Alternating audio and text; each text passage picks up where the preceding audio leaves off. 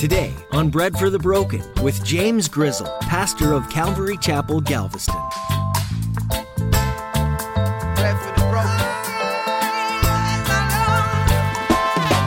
We think like if we achieve this, then man, it's just smooth selling. That's a lie. That's a lie. It's totally a lie. Because as human beings, we're so insecure. We are so insecure. And when you reach that top of the peak, whatever that even is for you, I don't even know. Whatever that is, I can guarantee you this you'll be looking over your shoulder to see who's going to take your place. And that's just how it works. So don't envy people of power. Don't envy people of power because it's not all it's cracked up to be. When you're facing a crisis, what is your first reaction? Do you simply panic and fear everything? Do you jump into problem solving mode, determined to fix it all? Or do you, like Daniel, turn immediately to God, surrounded by other like minded believers in prayer? Today, Pastor James is going to encourage you to first and foremost seek God in prayer. Only He can guide you through this crisis. And recruit other prayer warriors to join you in seeking the Lord. Then praise Him when He answers your prayers. Now, here's Pastor James in the book of Daniel, chapter 2, with today's edition of Bread for the Broken.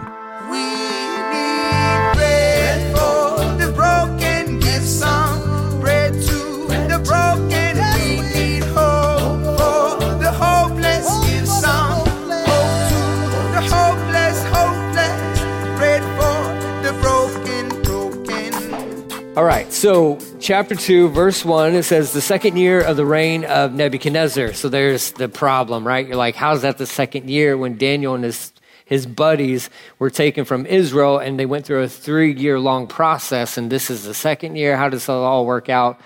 Relax. It's not a big deal, okay? First year, they always count as the ascension year. And so then, then you have like the second year, which probably would have been the second year of their schooling or indoctrination. Um, then the third year, so to speak, which technically would have been counted by the Babylonians as his second year, would have been when these guys would have graduated. Okay? So, really not that big of a deal. Some people make uh, mountains out of molehills. You know anybody like that? Yeah, it's like really just everybody calm down, okay? It's not a big deal.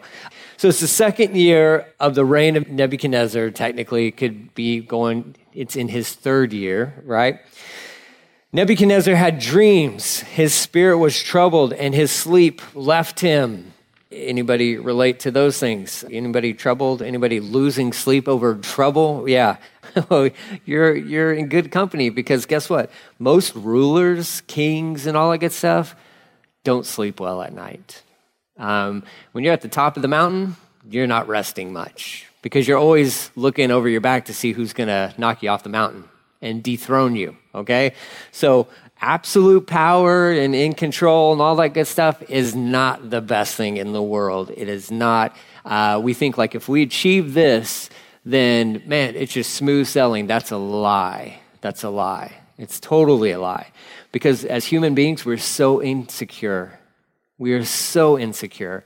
And when you reach that top of the peak, whatever that even is for you, I don't even know, but whatever that is, I can guarantee you this you'll be looking over your shoulder to see who's going to take your place. That's just how it works. So don't envy people of power. Don't envy people of power because it's not all it's cracked up to be, all right? Here's Nebuchadnezzar. He's like, he's the man within Babylon and really the dominating power in this region of the world. And even he can't sleep well at night. And part of his problem with not being able to sleep well at night is because God's messing with him. God's messing with him. Like, God's not allowing him to have sweet sleep. Nebuchadnezzar lays down, you know, I'm sure in his bed that he bought from Mattress Mack or whoever was rolling around back then. Great, outstanding bed. It doesn't matter how comfortable the pillows are or what the temperature is in the room. If God's going to mess with you in your dreams, he's going to mess with you in your dreams. And there's no sleep.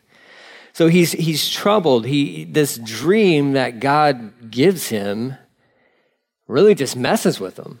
So he, he's troubled. He can't sleep. His sleep had left him. And, and then he's going to make sure that other people share in his misery, right? Because that's also something we like to do.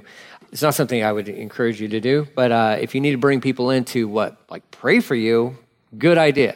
If you want to bring people in to suffer with you, then not so much the best idea, right? Nebuchadnezzar is having bad dreams, so to speak, and he's going to call in all his advisors and his experts because if I'm not sleeping, you're not sleeping, right? That's, uh, that's also how it works. So it's funny how some, some individuals do that type of stuff, but you know, I, I think we understand it at times. Misery loves company. I mean, that's kind of how it goes, right? And there's some comfort that comes along in that, but here he is, not sleeping. It's not because, you know, pizza hadn't been invented yet, so that we know that that wasn't the part of the problem, right? It wasn't heartburn or anything like that. It's God's messing with them, giving them this dream.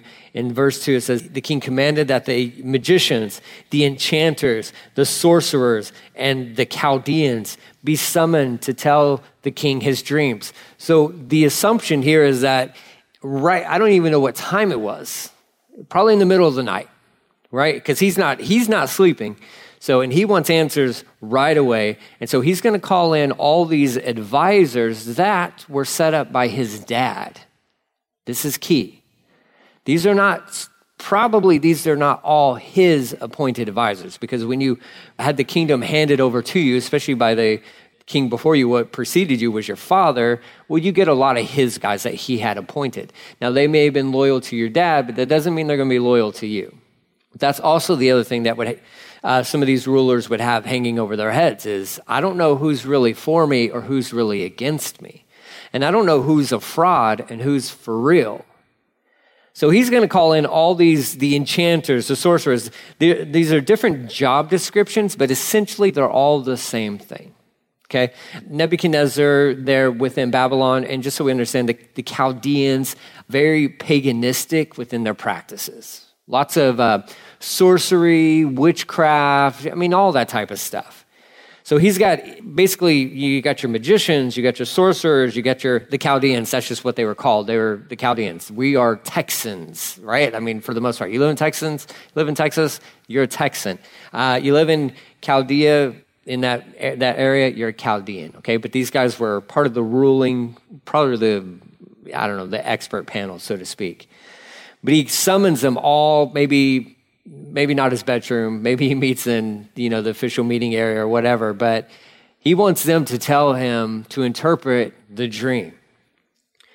So it says they came in, continue on verse 2. They came in and stood before the king. And the king said to them, I had a dream, and my spirit is troubled to know the dream. Okay, that's easy enough. Anybody can interpret a dream, right? Any moron can interpret a dream. You tell somebody your dream and they can be like, yeah, I think that means this. You don't know. They don't know, right? But you probably trust in them and rely on them, especially if they, quote unquote, are an expert at interpreting dreams. But here's where he gets them because he doesn't need them to interpret his dream, he wants them to tell him his dream. This is part where we think that he probably doesn't trust these guys all that much. He says, I, I, want to know the dream, the Chaldeans said to the king in Aramaic. And, and just so you understand, it's at this moment in time from Daniel chapter 2 all the way through Daniel chapter 7 that the language switches from Hebrew to Aramaic. From Hebrew to Aramaic. This is part of the proof that we, where we really believe that Daniel actually wrote this book. Because if they say, like, no, no, no, this book was written well after the events, what guy is going to go through and write chapters one and then chapter two, although they didn't have the chapters and verses, you get it, but all that part in Hebrew and then switch to Aramaic and then switch it back to Hebrew in chapter eight through 12? Nobody's going to do that. Nobody's going to do that. So this is Daniel. He's writing, first off, he starts off in Hebrew, and then he switches the language because he's very fluent at this point in time in Aramaic and switches all the language over to Aramaic. Here's the bigger picture God cares for the Jews and he cares for the Gentiles. That's what you get from that.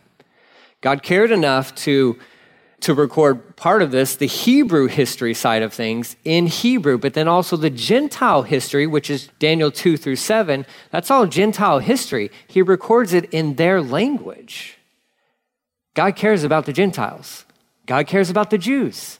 And it's beautiful that he does that in the book of Daniel, where he's like, oh, look, um, yeah, we're going to switch the language over to Aramaic. And then by the end of it, oh, this applies, this goes back to you Jews. 8 through 12. Hey, this applies to you guys. You need to be, you need to pay attention to this last part. Gentiles, pay attention as well, but you Jews, you really need to pay attention to 8 through 12. It's going to be in Hebrew, right? So it's really kind of cool that it switches. And it's Daniel who, through the inspiration of the Holy Spirit, switches the language. So now he goes to Aramaic. O king, live forever. Tell your servants the dream, and we will show the interpretation. They're like, easy, easy. We don't like getting woken up by you. That's right. But they'd never tell him that because then he would cut their heads off because he was a brutal king. They're like, oh, this is easy. No brainer. Tell us a dream. We'll give you the interpretation. He's like, nah, not so fast. King answered, said to the Chaldeans, The word for me is firm case you missed it the first time, let me tell it to you again the second time. If you do not make known to me the dream and its interpretation, you shall be torn limb from limb, and your houses shall be laid in ruins, or made a dung heap, is how other translations translate that. He's like, oh, yeah, no, I'm sorry, fellas, you didn't understand me the first time. No, you will tell me the dream and the interpretation, or I'm going to tell you, I'm going to tear you apart.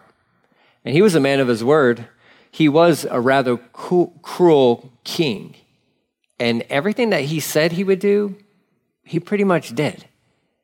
He pretty much did. And he's letting them know I mean business.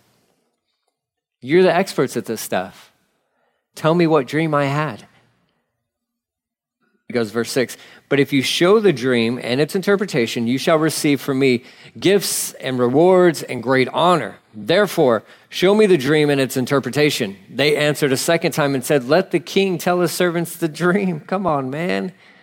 And we will show you its interpretation. The king answered and said, I know with certainty that you are trying to gain time. You're stalling, hoping that I change my mind because you see that the word for me is firm. If you do not make the dream known to me, there is but one sentence for you. You have agreed to speak lying and corrupt words before me till the times change. So he's kind of like nailing him a little bit.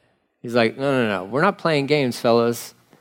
I could tell you the dream. You're just gonna, you're just gonna lie to me. You're just gonna tell me what I want to hear. I want to know what the dream is. Some people would say that Nebuchadnezzar is most expert. Well, I don't say most experts. I don't know how many of them actually, but experts, quote unquote, would say that he had forgotten the dream. I don't think he forgot the dream at all, honestly. I think he actually knew what the dream was.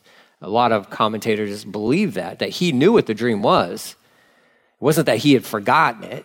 Um, and it's, you know, it's one of those things where I, I don't dream. Well, everybody dreams. 90 minutes into your sleep, you start dreaming, right? And you dream like, what's it, like five plus times a night, right?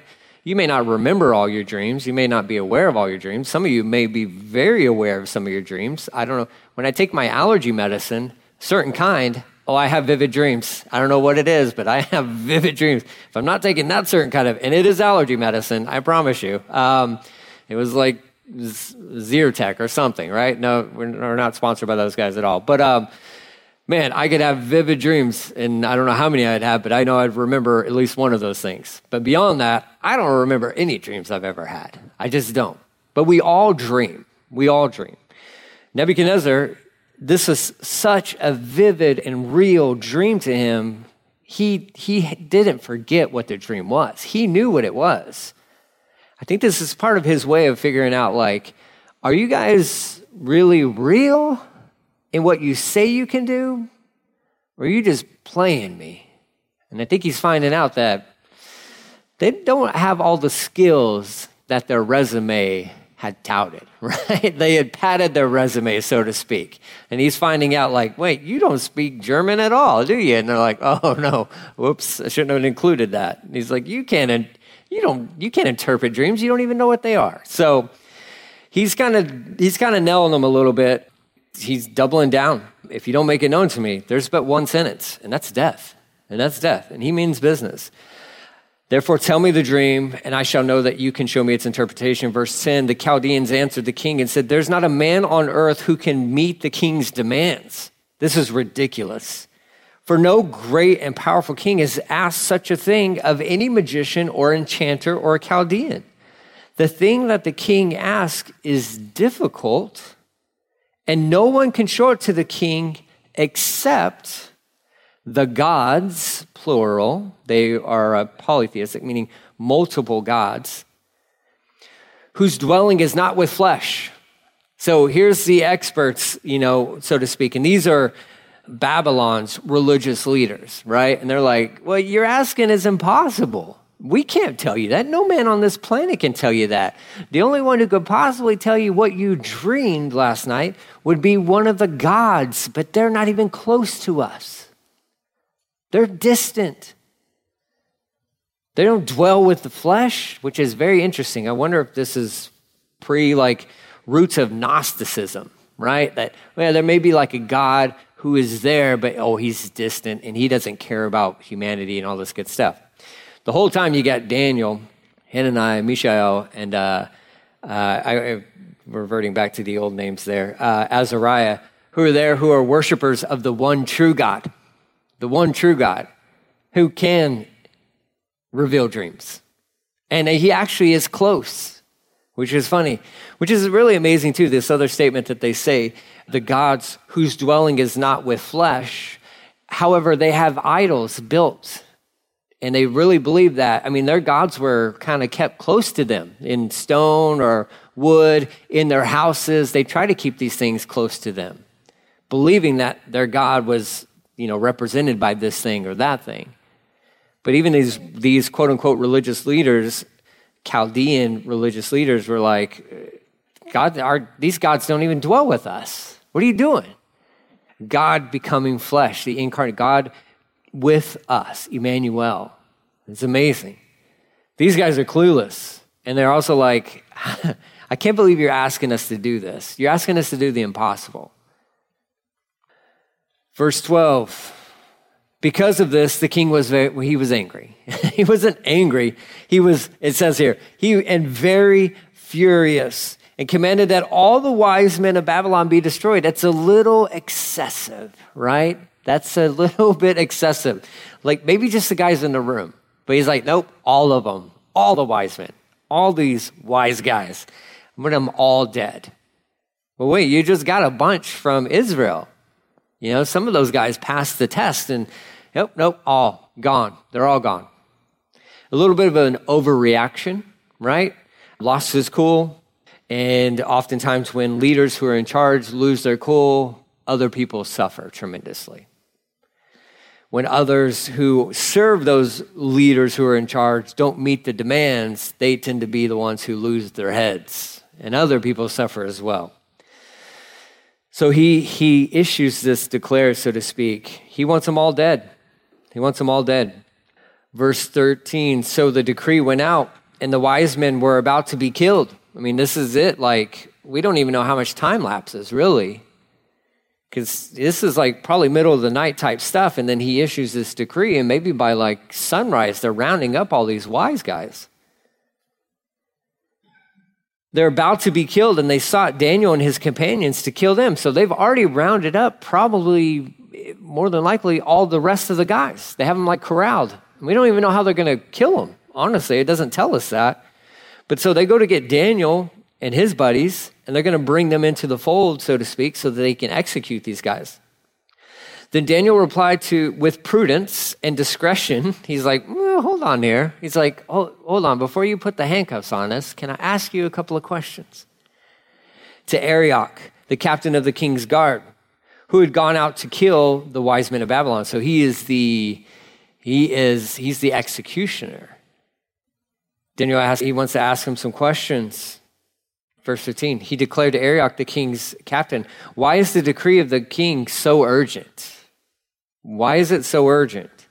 Arioch made the matter known to Daniel, and Daniel went in and requested the king to appoint him a time that he might show the interpretation to the king.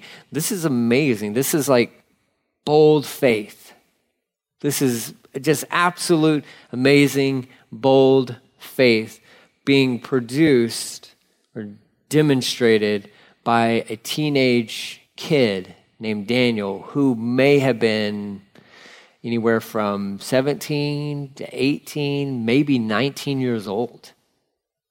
And he, he requests a presence in front of the king. So he says, Give me some time. I'll tell you what the interpretation is. I mean, he's making like, this is a statement of faith because he doesn't know what the interpretation is. He doesn't know what the dream is, but he knows I serve the one true God who does know the hearts and the mind of men. Daniel probably was aware of what's it, Psalm 139, verse 2, where, yeah, God does know our thoughts. he absolutely knows our thoughts, whether they're in, in an awakened state or, or an asleep state. God knows our thoughts. He knows what's going on inside of our minds. So he requests the king to appoint him a time. And that's the other part of that that's such a bold, a bold move by Daniel. He's like, You tell me when you want the interpretation.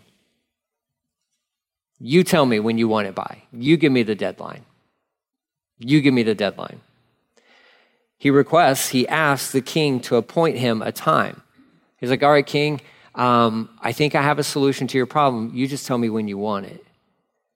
And he probably maybe elaborate a little bit more to Nebuchadnezzar in the sense of like, I, now I may need some time, you know, but I think even if Nebuchadnezzar had done something as such as like, well, I want it right now, I do believe God could have been like, boom, there you go, Daniel, right then, right there. But Nebuchadnezzar gives him some time, which is kind of amazing. The um, just the the relationship, so to speak, that Daniel had with some of these leaders. There was something about him that these leaders, I believe, trusted. And I think it speaks of his integrity and it speaks of his character. Because he is given some time. Verse 17 tells us that Daniel went to his house and he made the matter known to Hananiah, Mishael, and Azariah, his companions, and told them to seek mercy from God, from the God of heaven, concerning this mystery so that Daniel and his companions might not be destroyed with the rest of the wise men of Babylon. So their lives are on the line. He's like, fellas, if there's a time to pray, it's now. if there was ever a time to pray, it's right now. We need to beg and we need to appeal to the God of heaven for mercy. Not just for themselves, but for these other guys. It says, then the mystery was revealed to Daniel in a vision of the night. Then Daniel blessed the God of heaven. So I love this. Daniel, uh, upon getting this favor from the king, so to speak, he goes and he, what he does is he gathers the three other guys that were with him. They were also the ones who abstained from the king's delicacies and they just ate the vegetables and they just drank the water and all that good stuff. And they were 10 times better than everybody else. He goes to those guys and with them, they're going to make prayer a priority. And if, if you face a crisis within your life, make prayer a priority. That's step one. If you're going through a crisis right now, make prayer a priority. And don't just do it by yourself. That's good. You pray by yourself, that's fine, but bring in other people who are like minded. Like minded. And probably share some of the same convictions that you do. Because I do think it's interesting that of all the other ones from Israel, Daniel goes and gets the three other guys who joined in with him who had the same conviction to not eat the king's delicacies and to not drink the king's wine, but to eat the vegetables and to drink the water. Daniel plus his friends had purpose within their hearts not to defile themselves, and that's the ones he went and found and had this prayer meeting with. You and I need to be doing the same thing. Make prayer a priority, but you better make sure that that prayer circle Make that prayer circle that of, of individuals who are sharing those same kind of convictions.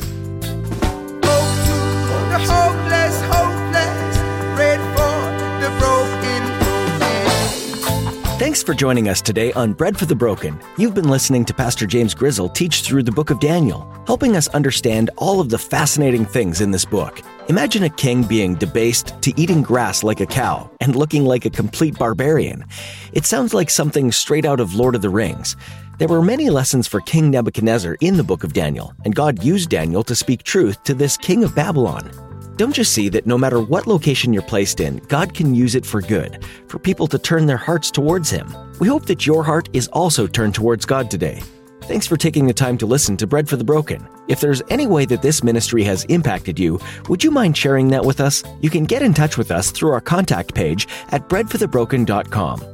We'd be so happy to meet you in person too. So if you're in the Galveston area, join us this Sunday or Wednesday for worship and Bible study here at Calvary Galveston.